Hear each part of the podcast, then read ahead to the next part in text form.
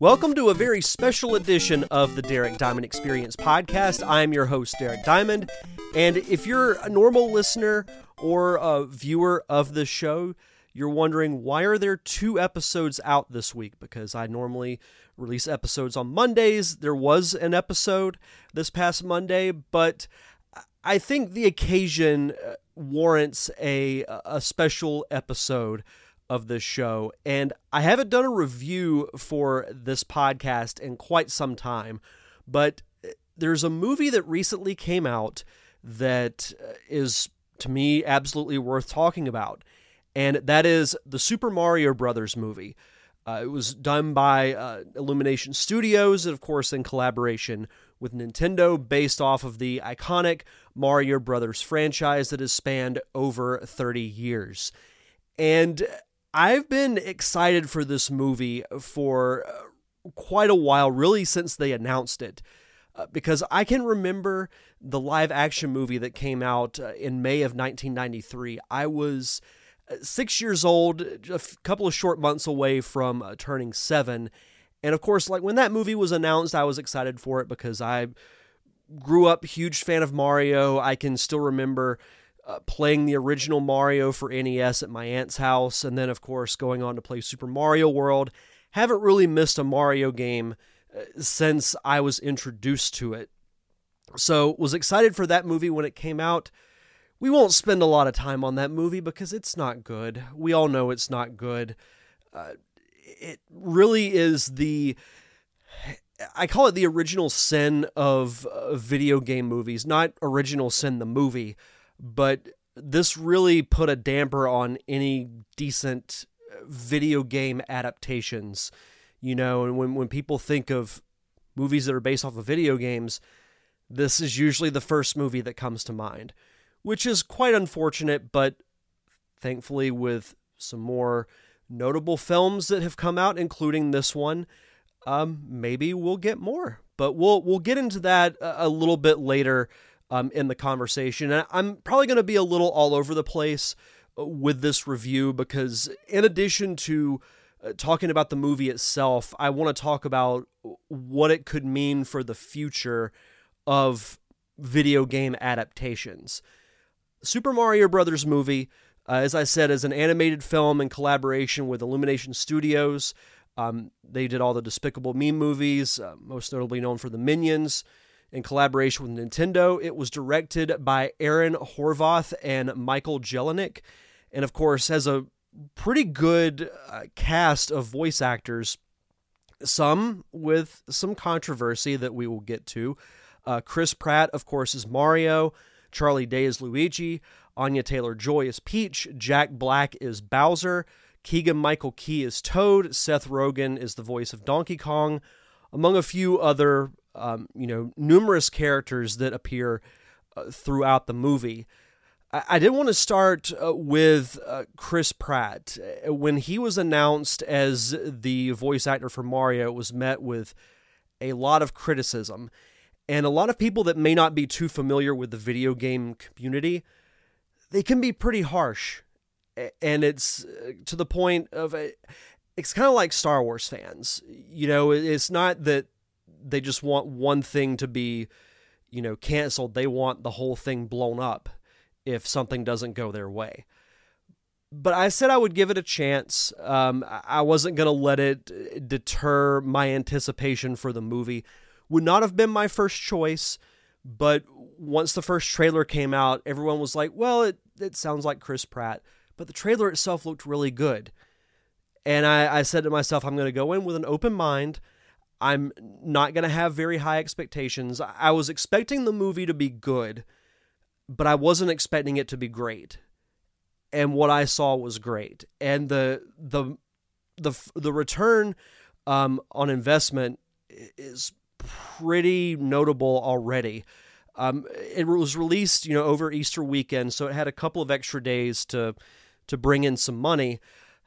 Worldwide, as of this recording, it has made $375.6 million, which makes it the top opening for any animated film ever. That's better than uh, Frozen, better than any of the Pixar movies, better than any of the straight up Disney movies. It, it's it's incredible. Is really what it is, and I I think it boils down to a couple of different factors. I think Mario is a very notable character, and he transcends his medium. Uh, much like you know, I use this wrestling analogy even if you don't watch professional professional wrestling, you know who Hulk Hogan is. You know who The Rock is. You know who Stone Cold Steve Austin is. You know who John Cena is. There are characters and names that transcend their profession. And Mario is that. Like I would put him, you know, up there on the list with Mickey Mouse as some one of the most recognizable uh, figures and mascots in pop culture and it's kind of crazy that just now we've gotten a faithful adaptation uh, on the big screen.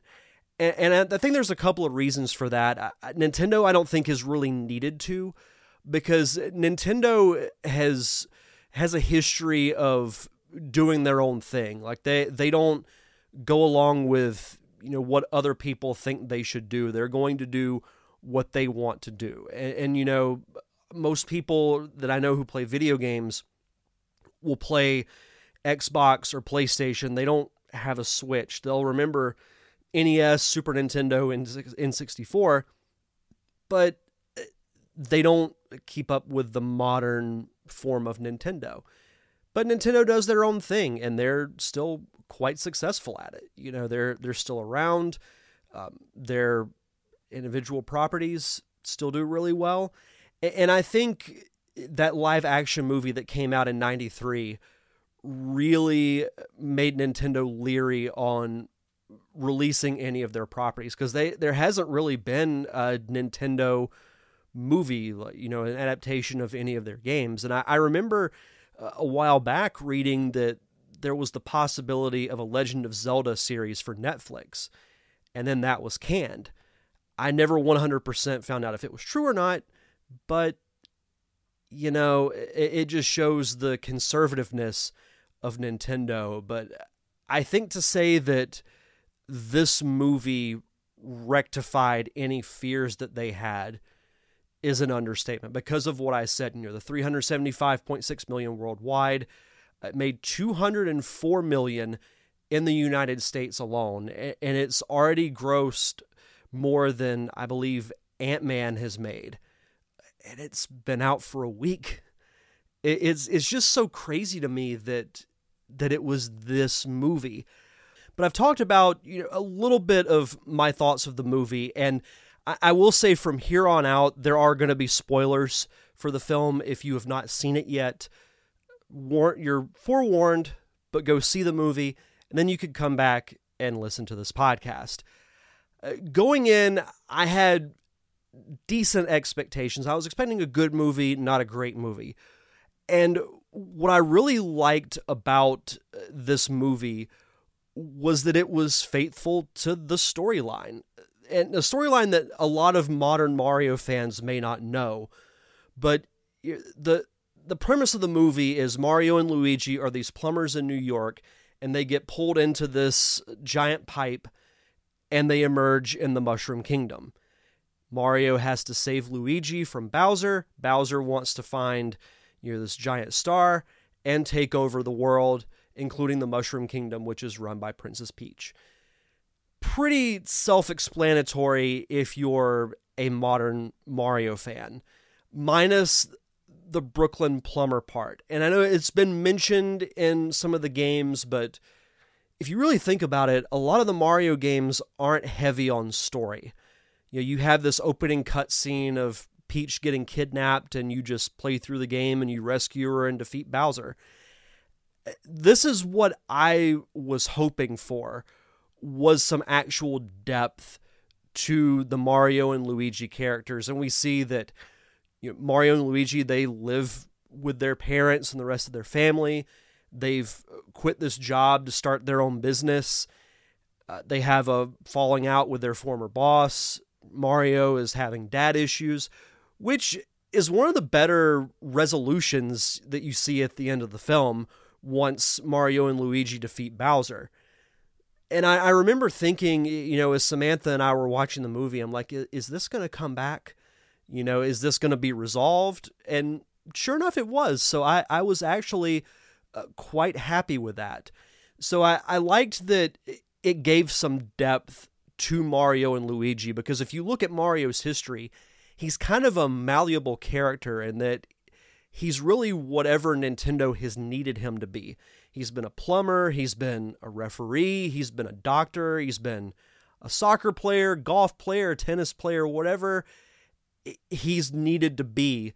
He is that because you can take some basic game and throw in the Mario characters and it sells well because that's how popular those characters are. So I was interested in what they were going to do and I'm glad that they went with the story that they did.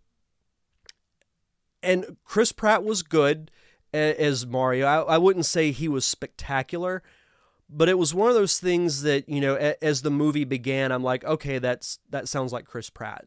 But within seconds, I had moved on and was enjoying the movie because there are moments that Bowser sounds like Jack Black, and I'm I'm not upset at that so I wouldn't be upset if Mario sounds like Chris Pratt. speaking of Bowser, Jack Black was the MVP of this movie. Um, I was excited for the casting because I knew there was going to be some depth of humor in it. And I'm glad that they made Bowser a more humorous character. And, you know, one of his goals is to marry Princess Peach, and that's been brought over from the games predictable, yes, if you're a long-standing Mario fan like myself, but it was still cool to see on screen and, and you know the the song that is sweeping Twitter and all of social media right now is the Peaches song that Bowser plays on the piano and sings and has a really cool montage. I was laughing hysterically when that happened because it's when you hear Bowser speak, you can hear a hint of Jack Black, but I thought he actually came up with a good Bowser voice. But when he's singing the song, you're like, okay, that's full Jack Black. That's Tenacious D. That's him going all in in his real life persona. So he brought a little bit of himself into the Bowser character. And it was just really cool to see, you know, all the power ups like the Tanuki suit, the fire flower, uh, the super mushroom, even the poison mushroom makes a couple of appearances. The sound effects were really cool. The music was absolutely incredible. Uh, I believe it was Brian Tyler uh, did the score, and of course, Koji Kondo wrote and conducted um, the original Nintendo songs that a lot of this score is based off of. And uh, the the the biggest thing I can say throughout watching the movie is that I felt like I was watching cutscenes from a Mario game, or that someone had just taken the best of Mario and put it all into this movie. I kind of halfway expected to have a controller in my hand, you know, waiting until I could start playing as Mario. And this this game, this movie, I should say, made me want to go home and play Mario. And I love the Sonic the Hedgehog movies but this had a bit of a different impact on me. And people might be surprised to say that I actually think this movie is better than Sonic 1 and 2. And, and the nostalgia factor is a big part of that. And I love the Sonic franchise. Um, Sonic is my favorite video game character of all time. But the nostalgia just hits a little harder with Mario. You know, I when I was hearing the music and I was seeing these characters brought to life, it took me back to sitting in my aunt's living room playing the original Super Mario Brothers. It took me back to the house that I grew up in playing Super Mario World and Super Mario 64. You know, the nostalgia does play a part in these things. And that's what I thought was interesting also about the delivery of and the presentation of the movie is that I felt like it was appealing to two different crowds.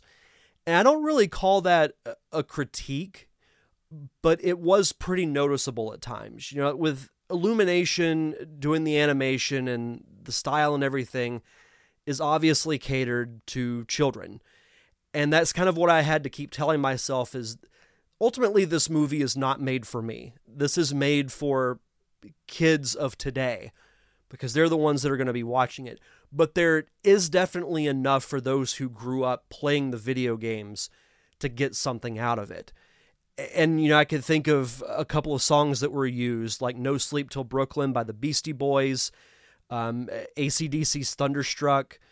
And I'm thinking, okay, that's a little little nod to the older crowd because I'm like, okay, those songs came out in the, you know, 80s and ACDC's case, maybe the 70s. I'm not quite sure. But I felt like that was a little bit of a of a nod. And like I said, Jack Black was the MVP of this movie, but the most surprising character to me uh, was Keegan Michael Key as Toad. Um, Toad has always been, I won't say a joke character, but he's always been around, but not as relevant as maybe he should be. And I thought, you know, Keegan Michael Key did an amazing job in giving this Toad specifically a huge personality and was a scene stealer every moment that he was in the movie. During the scene when they're all racing down Rainbow Road and he shows up in this giant monster truck with the sunglasses um, I, I, will say one thing that made me laugh when he and Mario were walking up to, to Peach's castle, and one of the guards said, "No, your princess must be in another castle." I, I laughed at that. No, the whole theater laughed at that too. That's a nice little nod for for those who remember the original Super Mario Brothers game. Um, but yeah, uh, this movie was just it was amazing. It was everything that I had hoped for. You know, I, I didn't need this to be this groundbreaking piece of cinema, which it actually might be, given how you look at it and given the amount of money that it's made. It could jumpstart the next, and maybe comparing it to Marvel might be a little extreme. And I'm not saying it'll get to that level, but I'm saying that this could be the true jumpstart to more successful adaptations. And we've seen that there are there are two key factors. And I'm going to use The Last of Us as another big example. One, you stick close to the source material. And two, you bring in the creator or creators and have them be involved with the process. There have been so many adaptations that have just been like, okay, we're going to come up with our own thing. It just so happens to take place in that universe. And more often than not, it doesn't work. You know, it, again, the original Mario movie is the prime example of that. But what we saw in The Last of Us is that they brought in the creator of the game and they were able to tell this story that faithfully adapted the events of the game and yet it steered off that path a little bit at times but it was only i felt like when they absolutely needed to and they made it work. This was like the the video games everything from the sound effects to the music uh, the characters looks the characters personalities. It's what it needed to be and i i think for any future adaptations this is the model that you need to go after and I will say that I'm a little surprised that they haven't already announced a sequel to this, given the huge result that it had financially. I'm very curious to see how it does this weekend, to see if there's a huge drop off. If this thing dominates up until Guardians 3 comes out in early May, eh, there's no way that a sequel doesn't happen. I also think a Donkey Kong Country spinoff is is going to happen. And I can't remember the name of the the voice actor who was Cranky Kong, but he was great too. And it was funny because he brought like a Bernie Sanders quality to to Cranky. I felt like, and I, I just thought it was perfect. Uh, the the those were some of my favorite moments as well. And with Donkey Kong being introduced to the DK rap from N64 or Donkey Kong 64 was uh, was amazing to see. That that was one little critique that I had, uh, but it wasn't a huge deal. Where you know, like Mario and Donkey Kong, they have this huge fight, and then it's like all of a sudden they make up and they're fighting alongside each other.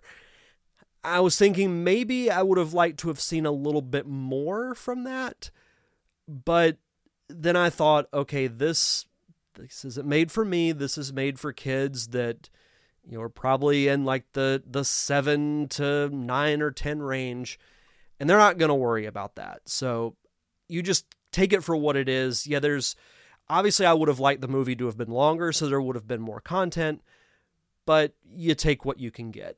I was overall I was thrilled with the movie and I cannot wait for the sequel. I can't wait for the spin-offs that happen.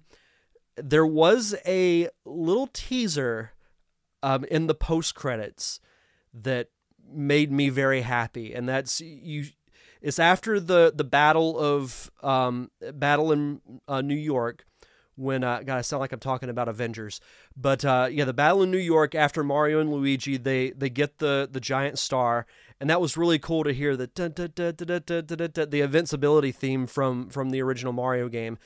They defeat Bowser, go back to the Mushroom Kingdom, and then we see th- under the city were these sets of warp pipes, and that's where they find the pipe that takes them to the Mushroom Kingdom. And the camera pushes in, and we see this one lone uh, white egg with green spots, and it starts to hatch. We cut to black, and you hear the word Yoshi. So, Yoshi is obviously going to be a, a, huge part of the sequel. I would love if they did a Super Mario World adaptation where maybe Bowser's kids come in, um, rescue him because he was fed a poison mushroom and uh, is kept in a cage in Peach's castle. So I could see them busting him out. Yoshi, you know, hatches and maybe you know, maybe Yoshi's Island is is one of the worlds that they talked about or one of the islands in the Mushroom Kingdom. And that was a cool hint too that there are other galaxies that are out there that are uh, hinting at other uh, franchises that that could potentially happen, but the possibilities are endless. You know, Nintendo has such a huge library of what they could do. Um, obviously my number one choice is I would love a live action adaptation of The Legend of Zelda. I think a series would be much better because those games are longer and more drawn out. And I think going the TV series route is better for most of these because you can draw out the story and you can really flesh out the characters but as we've seen, movies can work as well. I know The Last of Us was originally going to be a movie, and thankfully that didn't happen because I don't think it would have been nearly as good because they wouldn't have been able to tell practically the whole story of the game. But um, I think a Zelda live action series would be incredible. A live action Metroid movie, maybe in the, the tone of of Alien, would be really cool. Uh, a Star Fox animated series would be cool maybe a Castlevania movie in live action would be really cool. There's so many possibilities. And now that and Sonic helped out with this as well. I don't want to discredit those movies because they're both great. But I think now with Mario breaking that record of biggest opening ever for an animated movie, the possibilities are endless. And I, I do think that it's going to take some time but I think we are going to get these other properties. And the the seven to ten year old in me is can't be more excited because I, I never thought I'd see the day that we'd see a successful Mario movie. I've never thought that we could see a Zelda series or a Zelda movie. Metroid, Castlevania, Mega Man, uh, Kid Icarus, you know, F Zero. There are so many possibilities for great franchises. And who knows, th- this could be the next wave of, you know, adaptations, much like, you know, like Marvel has been successful for so long at it. Nintendo and video games might be next. I would certainly hope so, because I, I do think we are on the decline of Marvel. There's still some things with Marvel that I'm excited about, but right now I'm I'd be more interested in seeing more video games get successful adaptations. And I mean, there are some that are coming up. There's a, a Gran Turismo movie that's coming out later this year, I believe. Um, Sonic 3 comes out next year. We've got a God of War series that's being done by Amazon. Bioshock's being done by Netflix. So we'll we'll see if if they're any good. If they follow The Last of Us and the Mario formula, I don't see how they couldn't be. So we'll we'll see what happens. But that's just a little bit of of what I'd like to see. Um, but overall, I I absolutely loved the Mario movie. I know I didn't get into a ton of spoilers, but that those are my overall thoughts uh, on the movie. And I I did get one comment that I wanted to uh, to read. Um, this is from Nikki Golden. My comment has no spoilers. We loved it. It was not just a kid movie. As two adults that were born in 86, Nick and I enjoyed it just as much as the kids and felt like we were re- revisiting our childhood. The character development of Bowser was awesome, and the movie as a whole had so many laughable moments. I may even take my kids back to the theater and pay for overpriced stale popcorn just to see it again. I'm with you. I do want to see it again in theaters before it comes out to streaming or you know on on DVD or Blu-ray. I don't get too many physical movies anymore, but this is going to be one that that I get um, because it just means it means a lot to me, and I know that might be cheesy to say, but as someone who grew up an only child, you know, and I I had friends when I was a kid, but not too many that I hung out with on a you know really regular basis and I found myself retreating into movies and video games. And Mario was one of my big outlets when I was a kid. I'd still go back and play through Super Mario World um, you know, numerous times. There's that and Link to the Past are the two games I've probably put the most hours into uh, throughout the span of my life. But if I were to give this movie a, a number grade, I would give it. I mean, it's, it's not perfect, but I'd give it a solid nine. Like it was that good. It it made me extremely happy when I watched it because it took me back to a simpler time in my life. And this would be one that I could probably take, you know, my nephews and niece and they would love it and to watch their reaction. You know, it, it's it means a lot to so many different people. You know, for for kids that are kids today, yeah, they'll find it entertaining and who knows, maybe it'll introduce them to the video games. But for someone like me, you know, Nintendo was a big part of my childhood. And this took me back to that. And uh yeah, it, it was it was a really, really good movie. And I, I highly recommend. I mean, if you ended up watching this without seeing it, go see it anyway. It's it's that good. It is entertaining and it has something for everybody, in my opinion. So uh, I would definitely go check it out. But uh, that's going to wrap up this uh, bonus episode of the Derek Diamond Experience podcast. This was a lot of fun.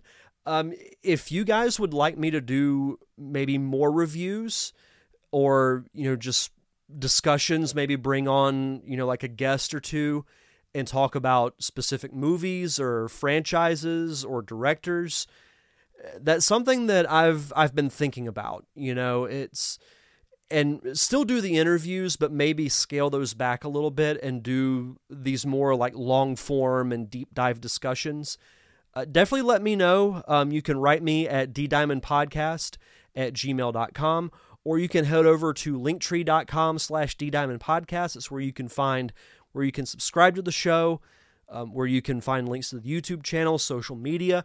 And if you could, please leave a review on your podcasting platform. The more reviews I get, the more visible I become to the podcasting public. So for those that might be looking for, you know, podcasts about movies or shows or about filmmaking, the more reviews I have, the more likely that this is to come up as one of the top options. So it really does help if you could take a moment to uh, give me a rating or a written review. I would very much appreciate it. So that's going to do it for this bonus episode of the Derek Diamond Experience podcast. And we'll see you guys back here Monday on our regularly scheduled day for another awesome episode of the podcast. I'm your host, Derek Diamond, and have a great weekend.